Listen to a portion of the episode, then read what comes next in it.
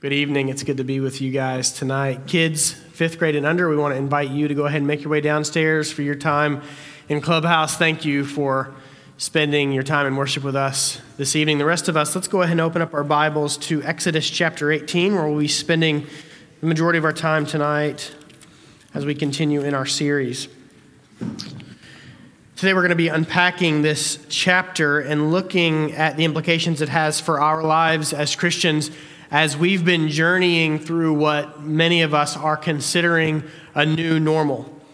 Throughout this series, we've been looking at Moses and his leadership of the Israelite people as they journeyed through the wilderness on the way to the place that God had promised them. They had left what they had known for 430 or so years to head out into what was brand new territory for all of them. This chapter gives us an important picture of how God works to send help, just as Emily shared so well, how God is our helper. And so I want us to look through this chapter together and consider the implications for our own life. So we're going to start in Exodus chapter 18, verse 5. Jethro, Moses' father in law, together with Moses, his sons and wife, came to him in the wilderness where he was camped near the mountain of God. Clearly, Moses' family had not been with him the entire time that they had been journeying through the wilderness. At some point, he had sent his wives, his wife, his wives, they had sent his wife and his sons away to go and be with his father-in-law, whose name here we learned to be Jethro. For some reason, I've had the theme to Beverly Hillbilly stuck in my head all week. Jethro, it's such it's one of those odd biblical names. But in this part of the account, Jethro had brought Moses, his family, to visit him. I'm sure that it was an exciting occasion. And upon their arrival, verse 8 says that Moses told his father in law about all that God had done for him. And I'm sure that Moses has recounted all of the things that we've been talking about throughout this series. I'm sure he talked about God's call to him and the plagues in Egypt and the exodus out of Egypt and the pursuit by the Egyptians and the parting of the Red Sea and how God had provided for their physical needs, as David shared with us there in the wilderness through manna from heaven and quail and water from the rock. She realized that Moses was excited about what God had done. And he wants to share with his father in law all of these things that he had experienced. But I want you to also understand that this is prior to God giving Moses the law on the mountain, as will come in 19 and 20. So we've bounced around a little bit in this series, and it's kind of important for us to understand in this narrative that Moses has not yet received the law from God, and yet we see that Moses had some kind of God given wisdom that we're going to be talking about here momentarily. And in Moses' account of all that had happened, his father in law responds by praising God and making an offering to God. And then we get to verse 13. The next day, Moses took his seat to serve as judge for the people, and they stood around him. The people stood around him from morning until evening. Now let's understand what's going on here. These people have already proven themselves to be a difficult people to lead. They had grumbled against Moses before they even left Egypt because Moses' very presence had disrupted the way of life that they had known, even though they were in captivity. And so they had complained at Moses then, and then when Moses gets them out of Egypt and they hear the, the horse sounds behind them of the Egyptians pursuing them. They grumbled again against Moses. They get nasty with him and they ask, Was it because there weren't enough graves in Egypt that you let us out here to die? There's, there's a bit of sarcasm in there. Was it because there were enough graves in Egypt that you let us out here? And then every time they got a little hungry or thirsty, they complained to Moses, who was not providing for them or that he wasn't giving them the physical things that they needed to survive. And now, with the number of the people exceeding 2 million, disputes begin to arise among this obstinate group, and Moses, being the most difficult one, being the one who had been given wisdom by God, is the only one qualified to preside over these disagreements. And he finds himself doing just that, as we read, each and every day, morning until evening, sitting in this seat, listening to the disputes of the people. And this is what his father in law, Jethro, comes in and he witnesses on day one of visiting Moses. And he asks a valid question in verse 14 What is this that you are doing for the people? Why do you sit alone as judge while all these people stand around you from morning till evening? Well, Moses says the people want to hear God's will. They have problems, they have disputes, they have disagreements, and so I sit here all day listening to them and making decisions for them based on what God wants. I hear Moses say, I'm the only one who can do this. There is nobody else in all of these two million people who are qualified to sit in this chair. And I can imagine how lonely Moses felt. That in two million people, he feels the only one qualified to sit in this chair from morning until evening. Any preacher will tell you that there are seasons of ministry, sometimes very long seasons, sometimes seasons that can last years where that preacher feels like he's the only one. Leadership in any sphere of the world can make you forget that there are others. But God has sent Jethro to remind Moses that he isn't the only one, that there are others. Verse 17 and 18 Moses, father in law, replied, What you are doing is not good. You and these people who come to you will only wear yourselves out. The work is too heavy for you. You cannot handle it alone. What was it that Moses, father in law, noticed that neither Moses nor the Hebrew people could see? It was that what was happening for them was not sustainable for Moses, and it was not sustainable for the people. It was a model that was not going to work in the long term. Eventually, Moses was going to grow weary to the point of no longer being able to sit in this seat. Not to mention, as he sat there, he is missing out on all of the other leadership things that he has to do for these people. And with a complaining people of more than 2 million, there had to have been a backlog of disputes that would have gone, gone unanswered that Moses never would have gotten to. Ultimately, Moses was heading for burnout, and the problems of the people were going to go largely unresolved. It wasn't something that was going to work for them. And so, this is what Jethro is talking about when he says that the work is too heavy for one person and that Moses was not going to be able to handle it alone. His solution, if you read ahead, his advice for Moses in verses 17 through 23 is to choose capable men to whom Moses could teach God's decrees and instructions, and then set these men over smaller groups, thousands and hundreds and fifties and tens. These men would sit in judgment over the disputes of their small group, and if challenges came up that were too difficult for that leader to handle, then he would elevate it up. And eventually, if it became too challenging for anybody to handle, those were the ones that Moses was most qualified to handle, and those are the ones that he would oversee.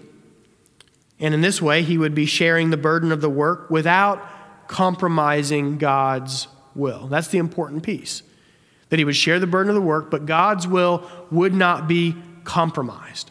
It was a sustainable leadership model that would allow this nation to keep moving forward on their journey. And you may notice that this is the model that we as a church and many other churches use today. There's a reason that we have a group of elders and small group leaders to watch over you. And, and in the coming weeks, you're going to hear a lot more about small groups and these folks that God has gifted and God has raised up to care for your soul in the way that they can. Because one person wouldn't be able to do it effectively on his own. And comparatively, we only have a few hundred people that we track compared to Moses' two million. In fact, if you look around the world, you will see this model played out in schools and governments and workplaces. It goes all the way back to Exodus chapter 18. And while this model does work in the church and those other areas of secular society, there are some important truths that we as individual Christians can glean. That as we look at the account of Moses leading these people, we as Christians, whether we are in a leadership position or not, there's some things that we can learn because all of us have been called to serve God on mission, that we all have a role to play. That every one of us, if we call Jesus Lord and Savior, all of us who have chosen to take up that cross and follow Jesus, as Dave talked about last week, have been given work to do. And there are times when that work seems difficult, even overwhelming. There are times where, even in small things, we feel like we are completely and utterly alone, the only one qualified to do what needs to be done. Now, think for a moment about the work that you do every day, day after day, in your job. Maybe 40 hours a week, if not 50 or 60, some of you working even more than that. And there are times that doing that same job day after day that you start to feel overwhelmed and burned out on the verge of exhaustion to the point where you can't force yourself to do even the small things, even the simple things. I would say that all of us who have spent any length of time in the workforce have found ourselves at that point, have reached that point, or who have at least approached it. And that happens when we're just working to make a living. What we're talking about here, as we are called on mission by God, is kingdom work. The work that God has given us to do in order to advance his kingdom on earth. Work that has massive eternal implications work that continues beyond us. And that alone can feel overwhelming. But the reality is that Jesus never promised that this work that we were given would be easy. Paul asks the question in 2, in 2 Corinthians who is equal to such a task? Who's equal to this, this work that God has laid out for us to do? Because there's nothing easy about carrying a cross and sharing in Christ's sufferings. Like in our day to day jobs, we can grow weary to the point that even the simplest things for us become insurmountable. And the truth is that left on our own, we will never have the strength that is required to do the things that God has called us to do. That's kind of the point. That we'll never have the strength. When Paul asks that question, who is equal to such a task? The answer to the question is nobody is equal to such a task. Because God has not called us to do anything in our own strength. Why? Because at the end of the day, He wants the credit for it. This is the minor theme that runs throughout this second letter to the Corinthians when Paul writes in chapter 1 Indeed, we have felt that we had received the sentence of death, but this happened that we might not rely on ourselves, but on God who raises the dead, that we might not rely on ourselves, but on God. He walks us through this further in chapter 12 when he speaks of a thorn in his flesh, a messenger of Satan sent to torment him and make his work more difficult. He writes to the church that he pleaded with God, he pleaded with him three times to remove this thorn from his flesh, and the response that he received from the Lord was, my grace is sufficient for you, for my power is made perfect in your weakness. He asked God to take away the thorn, and God says no. Because I want you to rely on my grace and to recognize that my power is made perfect, not in your strength, but in your weakness. What kind of weakness? Verse 10 tells us in insults and hardships and persecutions and in difficulties. Paul had been commissioned by God. He was on mission to preach the gospel to the Gentiles to the ends of the earth. Jesus himself had called him to do this. Now, without opposition, without difficulties and challenges and persecutions and insults, it's possible that Paul could have made his way throughout the known world and, and fairly easily proclaimed this gospel of Jesus Christ and, and had a moderate amount of success in doing so. But we learn here that he did face opposition of all kinds to the point that he felt that his life was going to end. And many times it almost did. And he knew that in those moments it wasn't his own power that was carrying him along. Whose power was it? It was God's who says, My power is made perfect in your weakness. And it's from this that Paul can say, Therefore, I will boast all the more gladly about my weaknesses, so that Christ's power may rest on me. I'll not boast in my strengths. I'll not boast in my abilities. I'll not boast in my tenacity and my ability to keep going when things are difficult. I will boast in those really hard things and in those weaknesses that I see in myself so that God's power will be made perfect. So, God intentionally gives you and me work that is too difficult to do on our own. He intentionally does it. And He allows us to face very difficult challenges even when we are being faithful to the mission. But we come into this work with this mindset that it will get easier if we are successful. That if I'm doing what I should be doing, then things will be easy. And that challenges come if I'm not doing what I should be doing. Paul demonstrates for us that it's the opposite that's true. That when we are doing what we are supposed to be doing, then we can expect that even more challenges are going to come. One reason is that when we are being effective for God's kingdom, that Satan is going to work on us all the more to try to keep us from being effective in God's kingdom. But the other reason is that because God wants the credit. He wants his power to be made perfect in our weakness. And he wants to show us who it is that provides for us. And God will prove himself faithful in providing for us in those moments when the work becomes too much. Now, God provides help for us in a myriad of different ways. Sometimes we see our physical resources provided for, and sometimes we see that happen in, in ways that we never expected it to happen. I'm not talking about money that drops in our laps, although that, that can happen. I'm talking about those little moments where we just need something and somehow somebody answers that prayer. Sometimes God provides simply by giving us a new perspective on the situation. Our situation may not change. We may not receive help in the way that we want to receive help, and yet our perspective changes. But this often comes by staying close to God's word so that you can be reminded of the enormity of what God is doing. I find that one of the primary ways that God helps us is by sending others to share the load, as it is in Moses' case. I want you to notice as you look through Exodus 18 that Moses in this situation didn't once ask for help, either from God or from the people. We don't see him approach God and say, How am I to handle the thousands of disputes among these two million complaining people? Neither do we see the Israelites themselves offering to help Moses or providing solutions to what was going on. Both he and the people were so caught up in the day to day problems that it's likely none of them could see that burnout was on the horizon. And this teaches us another truth about Moses' situation that God will sometimes send unsolicited help from unlikely places, unsolicited help that we don't ask for.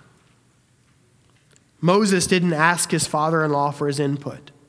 I don't see that as the reason that Jethro came to visit him with the family. And yet, Jethro has something to say. It's not lost on me that father in laws are generally known for giving unsolicited advice. That's, that's kind of one of the things that they're known for. And here we have a historical account of that happening thousands of years ago. So Moses didn't ask, ask for it, and yet Jethro has something to say about the situation. And I want you to also notice that the source of help was kind of strange. It was strange if you think back to when Moses met Jethro, all the way back at the beginning of Exodus, that Moses' father in law was not a man of God. He was a pagan priest. Remember that Moses met him when he fled Egypt and ended up in Midian, where he met his daughters, and he learned that he was a priest of that area, not a priest of God. It's likely that before he met Moses, he had never even heard of the God of the Hebrews, although it's possible that he had, but he certainly didn't serve the God of the Hebrews. But by hearing the story of Moses and how the people had been rescued from Egypt, Jethro recognized this one true God of Moses and how he was more powerful than any of those other little g gods. And as we consider that God sends help from unlikely places, our challenge, of course, and I, and I think Moses' challenge, is discerning whether advice given by others, especially unsolicited advice from those who are removed from the situation, is from God or if it's from the world. See, there is an innate flaw in human beings to perk up our ears when we hear something that we want to hear and to close our ears when it's something that we don't want to hear. Paul tells Timothy, For the time will come when people will not put up with sound doctrine. Instead, to suit their own desires, they'll gather around them a great number of teachers to say what their itching ears want to hear. And I don't think any of us would argue that we are in these times or people will not put up with sound doctrine. They will not put up with truth. They will surround themselves with as many people that agree with them as they possibly can and then deceive themselves into believing that they are right because everybody around them tells them they are right. And it's in these times that discernment is all the more crucial. It's all the more critical for us to seek out whether this is from God or whether it isn't. See, I have people in my life, even Christians, who have a hard time seeing things from God's perspective. Admittedly, there are many times where I have a hard time seeing things from God's perspective. Those same people know what I want to hear, and that's what they'll tell me every time without fail. And those are the people that I don't typically go to for advice.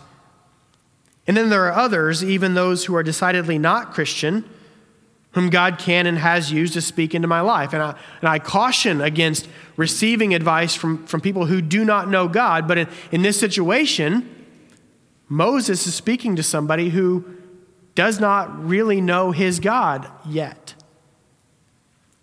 The point is that we have to be discerning. Recognize that Moses had lived with Jethro for 40 years. He knew that man very, very well.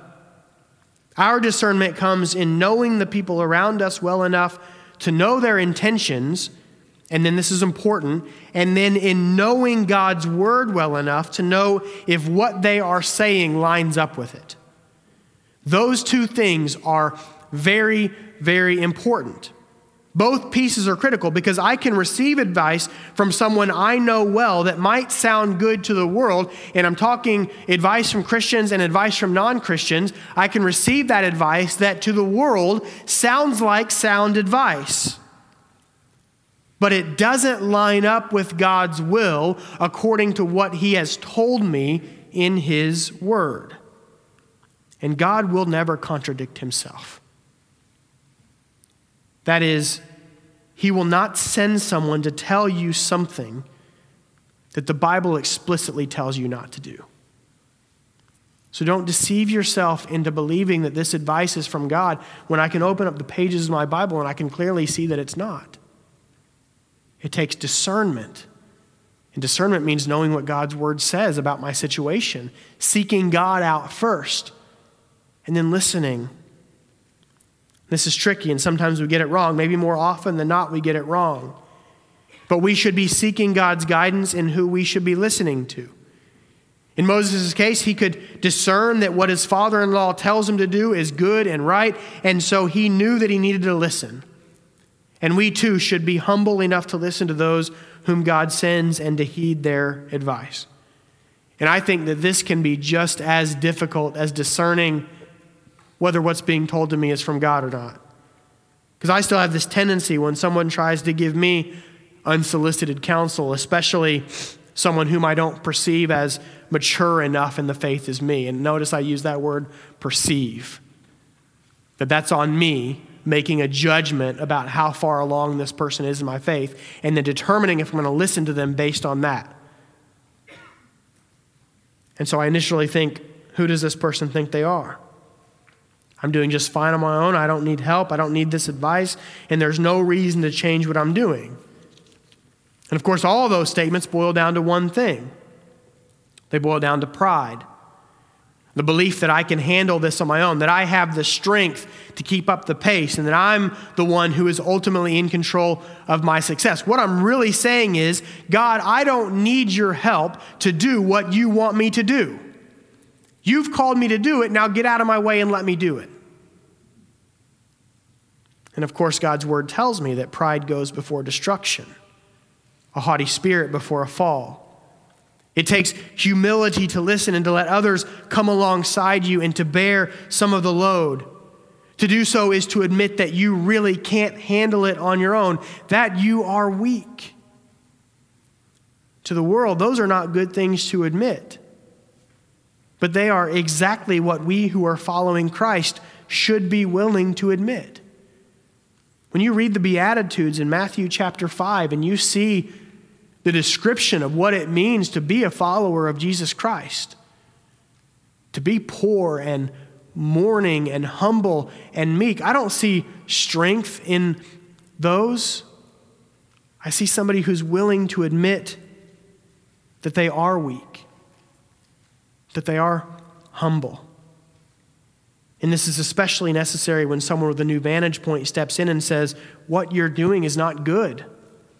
You're heading for exhaustion, and then who will be helping? When you burn out, who are you going to be helping?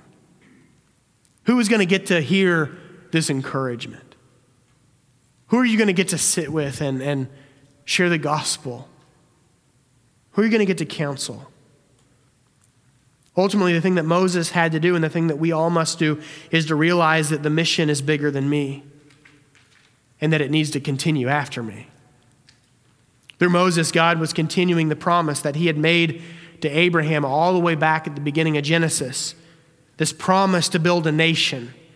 And that through this nation, he was going to continue to move the path forward to ultimate salvation for both Jews and Gentiles. But Moses was only human, with limited capabilities and an internal clock that was winding down. He was not going to last forever. Eventually, God's mission, as you'll see as you read the whole of the Bible, would continue on without Moses. And so, part of his responsibility was to develop the next leaders, those who would keep carrying God's plan forward. That really began there with Jethro instructing him to raise up capable men, teaching them God's instruction, and letting them bear some of the load of the people. And like Moses, you and I are human beings with limited capabilities. And we are not going to last forever. We live like we are, but we are not going to last forever. It is a privilege to be chosen by God to participate in His mission of blessing all the nations by seeing the gospel spread. But it is just that it is His mission. We are active participants, but we are temporary participants in the work that goes on here on earth at some point, without consulting you, God is going to tell you that your work is finished. He's not going to look at you and say, Do you think you've done enough? Can you, can, can you be done now? Without consulting you, God will determine that your work is finished, but his mission will continue to move forward until Jesus returns for his people. Now, obviously, this plays out within the church in terms of us continuing to develop godly leaders who can take the reins when we're gone. This church continues to exist and continues to thrive because of the leaders that were here before us, raising up leaders who would come and take over. But more universal than that is the reality that every one of us should live as if the gospel needs to continue past our generation as it has been doing for the last 2,000 years. It's called evangelism and it's called disciple making. Many of us struggle because we think of evangelism on a Billy Graham scale. That if I can't convert hundreds of thousands of people over my lifetime, then I've got no business trying to share the gospel with people. But it doesn't have to be that big. It can start right in our own homes.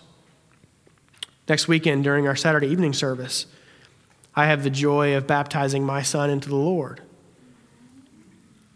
And for me and Amanda, it will be the greatest joy of our lives from the moment that we called Jesus Christ our Lord and Savior, and from the moment He was born, that is what we've been driving for. Everything has, has led to that. It will be the most important day of our lives as we continue to raise the next generation of gospel bearing Christians, beginning right in our home.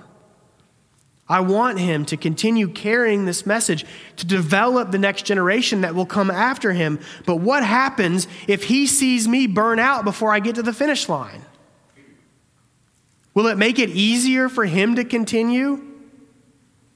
He may, but I think it will be much harder than if he sees me display Christ like humility in accepting the help that God sends to us through others.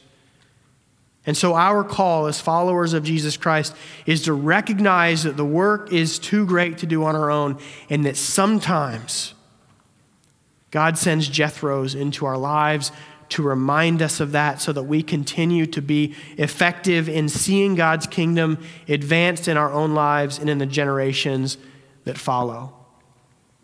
There's a really neat thing that God showed me here at the beginning of chapter 18 that I want to close out with. You know, in the Bible, names really meant something. Today, names don't really mean anything. We, we, we look at a book and we pick out a name because of the way it sounds. If it were up to me, I'd be baptizing Riker next weekend. But Amanda was having none of that because it sounded too much like a prison. I'll give her that, it did. Names in the Bible meant something. And oftentimes, the name of a child was chosen based on the circumstances into which that child was born or the way his parent felt at the time. Can you imagine what our kids would be named if we named them based on what we feel at the moment of their birth? I think it would get kind of ugly. Moses himself is named by Pharaoh's daughter because he was taken from the Nile River. The footnote in Exodus 2:10 says that Moses sounds like the Hebrew word for draw out. He was drawn out of the river. Moses keeps up this tradition by naming his children in the same way. He has his first child after this escape from Egypt and going to Midian and meeting Jethro and meeting his daughters and marrying one of them, and he names the first boy Gershom. And it sounds like the Hebrew word for a foreigner.